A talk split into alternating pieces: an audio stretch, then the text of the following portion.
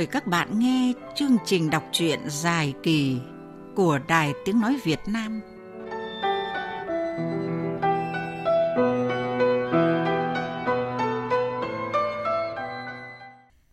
Các bạn thân mến, sau khi Nguyên An tiếp chuyện với phóng viên Mạnh Hà và nắm được thông tin Đỗ Thiết đã dùng tiền mua chùa các tổng biên tập, Nguyên An đã gặp Quang Thiện thông tin cho anh biết. Trong khi đó tại đài, Đỗ Thiết vẫn theo dõi kỹ càng các báo ra hàng ngày, công kích tới tấp Quang Thiện. Trong lòng hắn ta mừng lắm. Hắn biết Quang Thiện sẽ vô cùng vất vả để chống lại vụ này. Đúng lúc đó thì có công văn khẩn của Ban Kiểm tra Đảng ủy khối và một công văn đóng dấu hỏa tốc của Ban Tư tưởng. Khi Đỗ Thiết bóc vội công văn để xem, thì đột nhiên mặt hắn ta biến sắc thất thần. Ngay lập tức, hắn ta bốc máy gọi ngay cho Bạc Phò, yêu cầu có mặt tức khắc. Sau đây, phát thanh viên Minh Nguyệt gửi tới các bạn những diễn biến tiếp theo tiểu thuyết Sóng độc của nhà văn Trần Gia Thái, tác phẩm do Nhà xuất bản Hội Nhà văn ấn hành.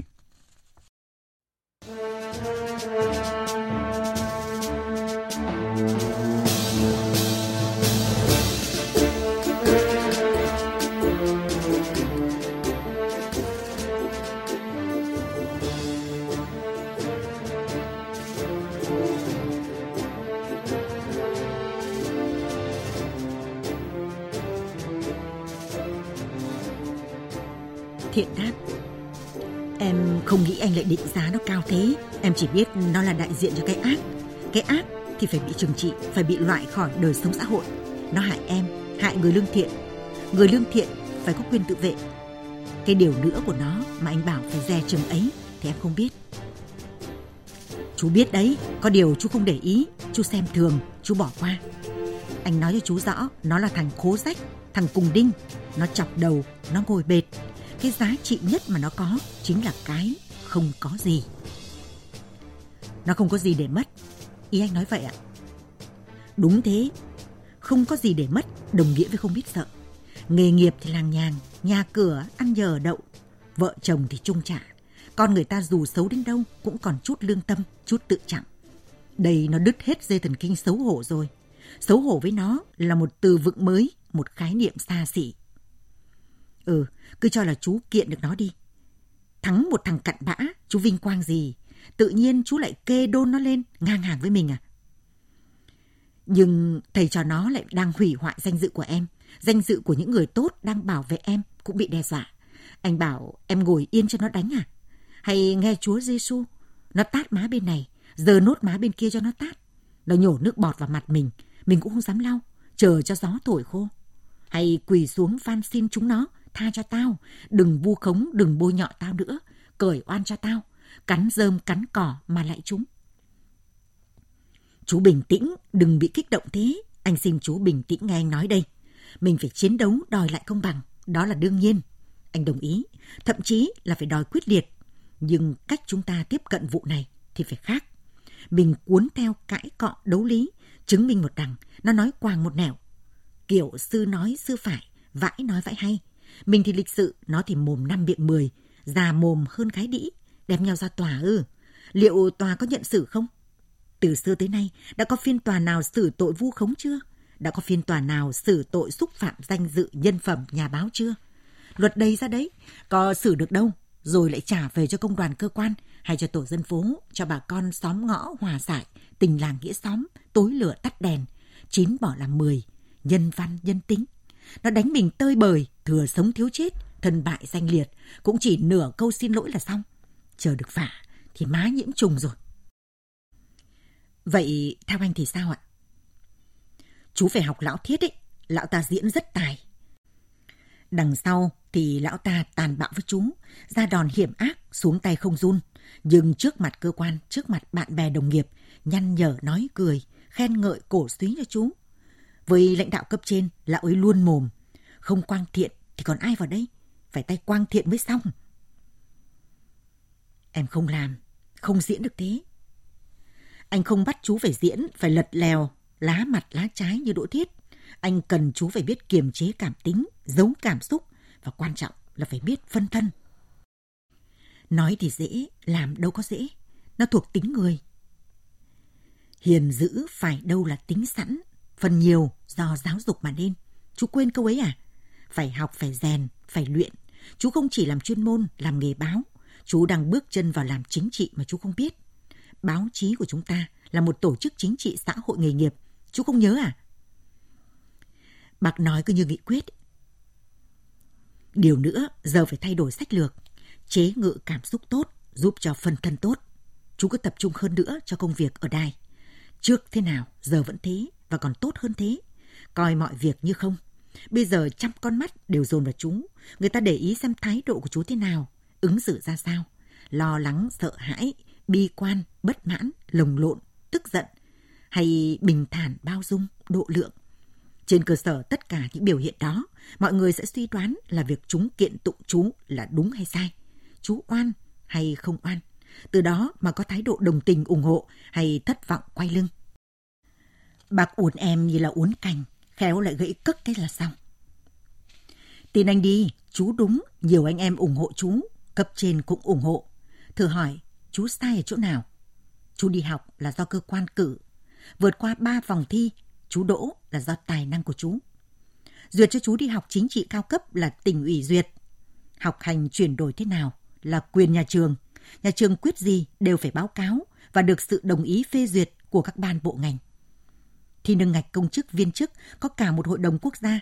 Chú được cử đi học là đề nghị của các cấp từ đài lên tỉnh đến trung ương. Chú sợ gì? Người ta phải bảo vệ chú, tức là bảo vệ quyết định của người ta. Chú biết đấy, chúng ta đang bước vào thời kỳ chuyển đổi. Cái mới manh nha, cái cũ còn tồn tại song hành. Nhiều chính sách, quy định, luật định, chế tài ở các cấp từ địa phương lên trung ương còn thiếu hoặc lỗi thời, không phù hợp, chưa kịp sửa đổi. Vì thế mới có chuyện trên khuyến khích các cấp các ngành chủ động vận dụng, áp dụng để cởi trói cơ chế, tháo gỡ những ách tắc, giúp cho hệ thống vận hành trơn tru. Vậy cho nên mới có chuyện hợp tác xã làm ăn tập thể thua lỗ, thiếu lương thực, dân chết đói, lãnh đạo buộc phải xé rào, chia ruộng cho dân, khoán sản phẩm. Năng suất lúa cao, dân ấm no, nộp được thuế cho nhà nước, còn lãnh đạo thì bị kỷ luật, suýt tù. Nông trường Sông Công, cả nước rầm rầm ca ngợi hình mẫu, vòng anh hùng lao động cho bà giám đốc năm trước, năm sau tống bà ấy vào trại giam. Bộ trưởng Bộ Văn Biển được đề nghị tặng huân chương lao động, chưa kịp mở lễ trao nhận đã phải tra tay vào còng số 8. Có đau xót không anh? Sao tự dưng chú lại khai quật những chuyện lịch sử để lại ấy ra làm gì? Chả liên quan gì đến chuyện mình đang bàn cả. Sao lại không ạ? Anh đang nói đến quy định, quy chế lỗi thời chưa kịp thay thế thì phải vận dụng linh hoạt, tháo gỡ cho công việc khỏi ách tắc. Thì chính là việc của em đây ạ. Lớp năng khiếu điện ảnh đặc biệt nhằm chấn hưng nền điện ảnh nước nhà, tổ chức thi 3 lần, không đủ thí sinh, phải cho thêm học viên dự thính. Trong khi có thằng Đỗ Chính, loại khá như em, thì đầu vào chỉ có chứng chỉ đại học, chưa phải bằng, bị loại, có tiếc không? Trường xin với 2 bộ đặc cách cho em vào học chính thức. 2 bộ cho phép bởi đặc thù của đào tạo nghệ thuật thì họ khép vào tội sai quy chế. Hết kinh phí, lớp học điện ảnh đặc biệt phải giải tán. Nhà trường đề nghị 2 bộ cho bảo lưu kết quả học tập, chuyển sang hệ tại chức, họ cũng đồng ý, bằng văn bản hẳn hoi. Giờ lại xoay ngược lại, bảo không đúng với quy định. Đó, vận dụng là thế đấy. Chứ ở đâu lại nực cười như ở đây. Cùng một vấn đề, cùng một sự việc, cùng một cách làm. Ở vào thời điểm này thì đúng, ra ngoài thời điểm đó thì lại sai. Người này làm thì được, người khác làm thì không được.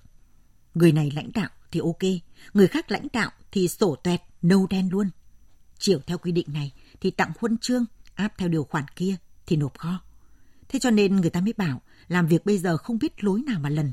Sáng đúng chiều sai, đến mai lại đúng. Tốt nhất là không làm gì. Chính thế cho nên ta phải đấu tranh. Điều chúng nên làm bây giờ là im lặng. Các cấp hỏi đến mình thì mình báo cáo. Việc chúng dở lý cùn, bới móc đã có nhà trường, có các vụ chuyên môn, có vụ trưởng, thứ trưởng. Những người ký cho mình, họ phải có trách nhiệm bảo vệ. Hơi đầu chú đi kiện cáo, đôi co cho mất thời gian. Báo này nói sai, thì đã có báo khác nói lại. Mình là dân làm báo, sinh nghệ, tử nghệ. Nó dùng chính báo đánh mình là nó đều. Gậy ông, đập lưng ông. Hay gọi gà cùng một mẹ, mổ nhau trụi lông. Rồi tổ nghề sẽ phạt nó. Mình đúng, người tốt sẽ bảo vệ mình. có một thanh niên tay cầm xấp báo vào quán cà phê đi thẳng tới bàn Nguyên An và Quang Thiện ngồi, đưa báo cho Nguyên An. Em chào anh Nguyên An, anh Đoàn Trọng Kình cười anh. Cảm ơn nhé, ngồi uống cà phê đã. Thôi, em xin phép ạ, còn phải đi việc nữa ạ. Anh Đoàn Trọng Kình nói muốn mời anh trưa nay qua tòa soạn, anh phone lại cho anh ấy ạ. Người đưa báo đi, Nguyên An rút một tờ đưa cho Quang Thiện. Báo mới đăng ngày 19 tháng 7, hôm nay chưa đầy một tháng, họ điều tra lại và cho đăng bài phản hồi, thế là quá nhanh. Đoàn Trọng Kình nói là làm, chú đọc đi. Bài này hôm trước anh được nghe bản thảo qua điện thoại rồi. Bài báo chạy dài trên cột dọc trang cuối, hàng tít nhỏ khiêm tốn. Bài phê bình thì kín trang nhất, chữ tên bài to như con gà mái ghẻ. Bài phản hồi thì tống xuống trang cuối, chữ như con kiến gió thế này đây. Thì cũng để cho người ta chút sĩ diện chứ, nội bộ họ đang trần nhau chí tử vì bài báo này đấy. Phản hồi từ bài báo đăng trên báo mới. Báo mới ra ngày 19 tháng 7 năm 2000 có bài Học LM vơ chức bự, nêu phản ánh theo đơn thư của một số người ở đài truyền hình Bắc Hà, đặt vấn đề nghi vấn về kết quả học tập của ông Phạm Quang Thiện, trưởng ban biên tập. Những nội dung trong đơn thư không đúng với thực tế kết quả kiểm tra xác minh làm rõ của cơ quan chức năng. Bộ chủ quản đã có công văn đề nghị Trường Đại học Nghệ thuật gửi toàn bộ hồ sơ quá trình học tập của ông Phạm Quang Thiện lên Bộ để Bộ xem xét. Đồng thời, Bộ cũng đã cử một tổ công tác xuống thực địa và đã đồng ý cho phép ông Phạm Quang Thiện được tiếp tục học tập vì tính đặc thù của ngành văn hóa nghệ thuật nói chung và của điện ảnh nói riêng. Bản thân ông Phạm Quang Thiện cũng đã cố gắng sắp xếp thời gian vừa học vừa đi làm và đã hoàn thành chương trình đào tạo, bảo vệ tốt nghiệp với điểm số khá tốt. Xét việc ông Phạm Quang Thiện đã hoàn thành tốt chương trình học của Trường Đại học Nghệ thuật, Bộ đã đề nghị Trường Đại học Nghệ thuật cấp bằng tốt nghiệp đại học tại chức cho ông Phạm Quang Thiện. Hiện nay, ông Phạm Quang Thiện đã nhận được bằng tốt nghiệp đại học hạng khá và được công nhận danh hiệu cử nhân nghệ thuật. Báo mới xin thông tin để bạn đọc rõ. Đọc xong bài báo phản hồi, Quang Thiện im lặng. Trong đầu anh, các ý nghĩ lại ngổn ngang. Nguyễn An hỏi, thế nào, bài phản hồi viết thế, trả lời thế, chú thấy thỏa đáng chưa? Em nghĩ là chấp nhận, nhưng bảo thỏa đáng thì chưa. Anh cũng nghĩ như chú, trong hoàn cảnh này mình bằng lòng, coi thế là được. Còn đòi rạch ròi chi ly, người đúng kẻ sai, quy trách nhiệm thế nào, xử lý mức độ đến đâu là không thực tế. Anh có nghĩ đến đây là dừng không? Với các cơ quan hữu quan là xong, nhưng với người đi kiện chắc chưa xong. Đặc biệt với tính hiếu thắng đến cố chấp của Đỗ Thiết và cù nhầy như Bạc Phò thì bọn họ chưa chịu dừng đâu. Mục tiêu của họ đăng hai bài báo này là tung hỏa mù để phanh việc đề bạt cho chú. Vì thông thường, có đơn thư chưa cần biết đúng hay sai, hư thực đến đâu, là các nhà tổ chức cứ cho dừng cái đã. Thì họ nghĩ như trước nay, tất cả sẽ đều thế. Dừng lại đồng nghĩa với để yên.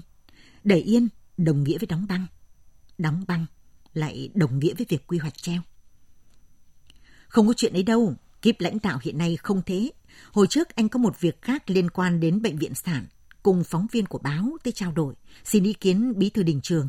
Quan điểm của anh ấy rất sòng phẳng, yêu cầu báo cứ tiến hành công việc báo, theo luật mà làm, tỉnh ủy, ủy ban không can thiệp.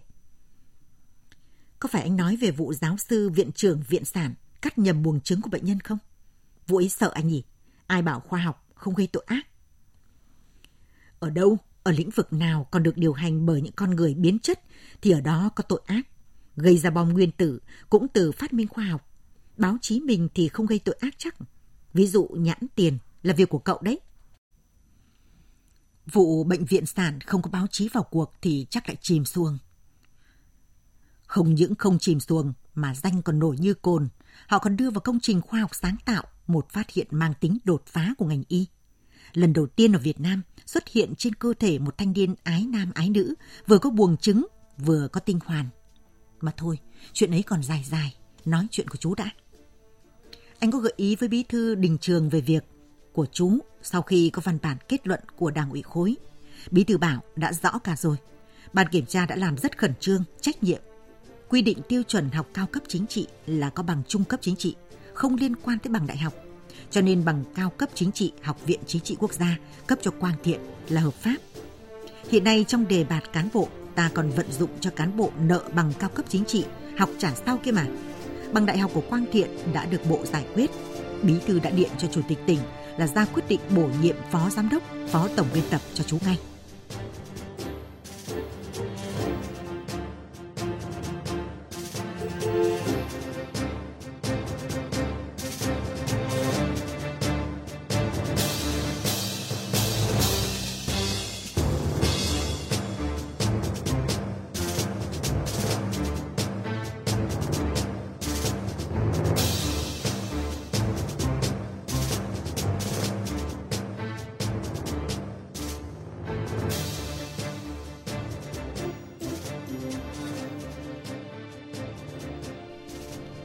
Thông tin này chẳng làm Thiện vui lên. Những rắc rối phức tạp trong thời gian làm quy trình bổ nhiệm kéo dài, dẫn theo đơn từ kiện tụng phơi trên mặt báo, làm anh quá mệt mỏi. Cảm giác chán trường, buông bỏ, không thiết tha là có thật. Một mảnh bằng nhẹ như bấc mà sao như có sức nặng ngàn cân. Không mấy đêm, Thiện không nằm mơ, bị bóng đè ngạt thở, vùng vẫy, dãy dụa đến kiệt sức mà không thoát. Tỉnh dậy, mồ hôi vã ra đầm đìa. Không phải bóng đè, mà mảnh bằng nó đè. Vì mảnh bằng này mà bố Thiện lâm bệnh, sức khỏe suy sụp.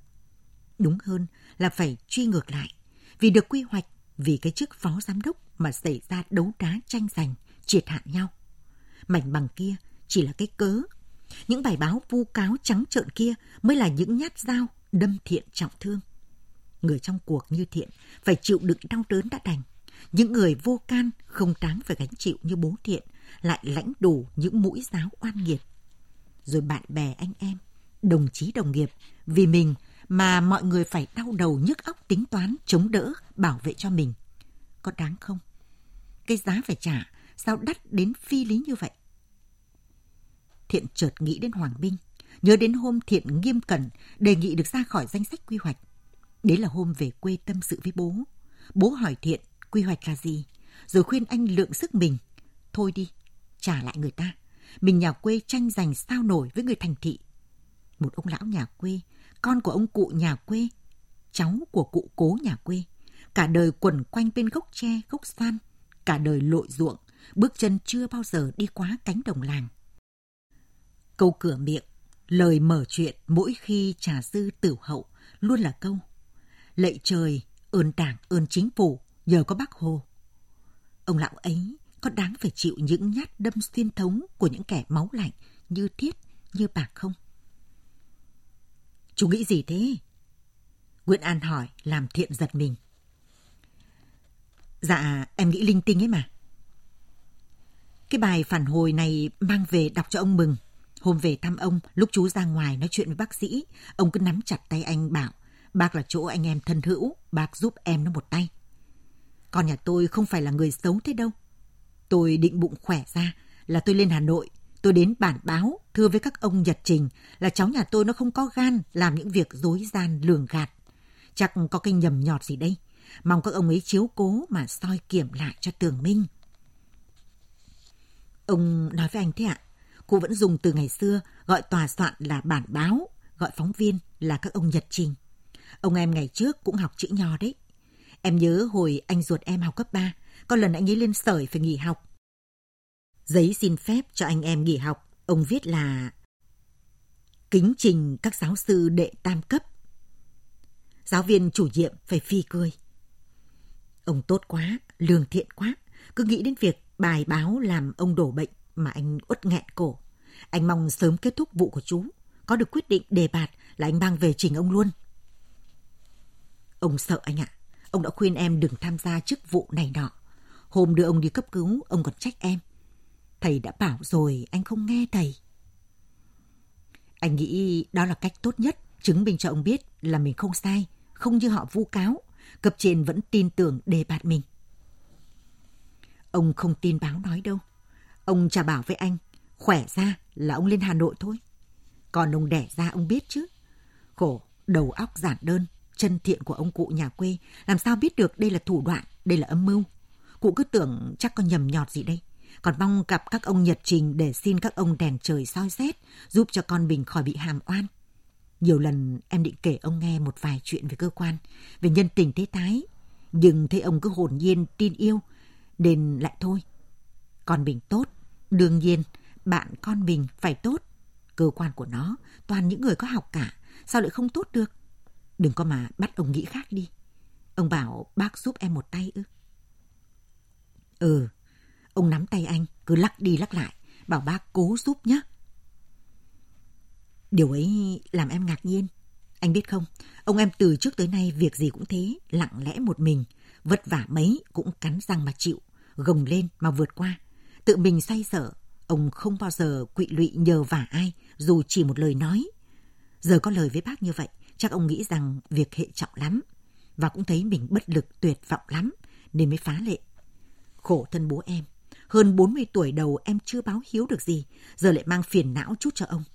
Anh bảo, em là loại con gì? Nước mắt Thiện trào ra.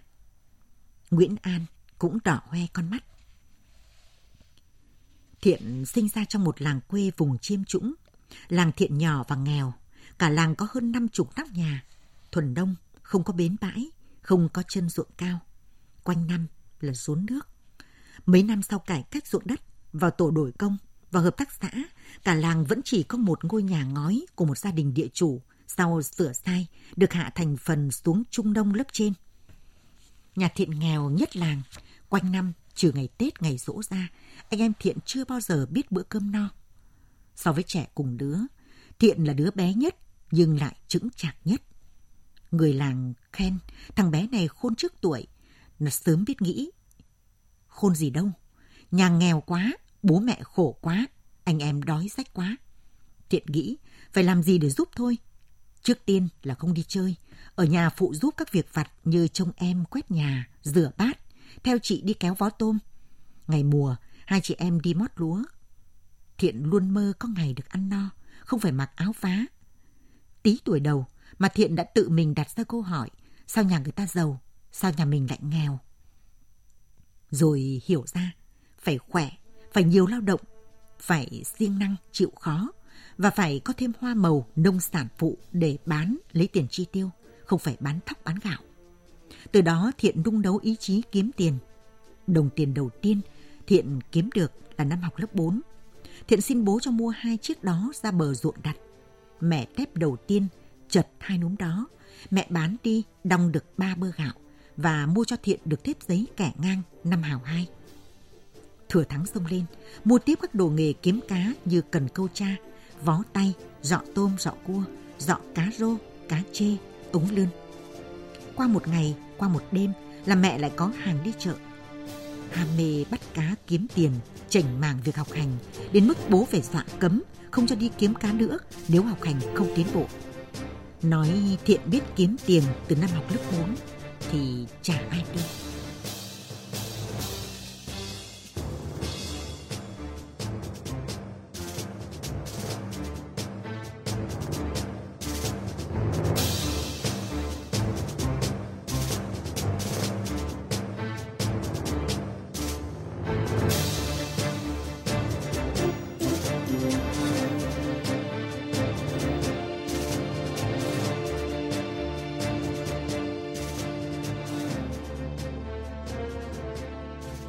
Chuyện gì đang xảy ra với Đỗ Thiết khi nhận được công văn hỏa tốc của Ban Tư tưởng?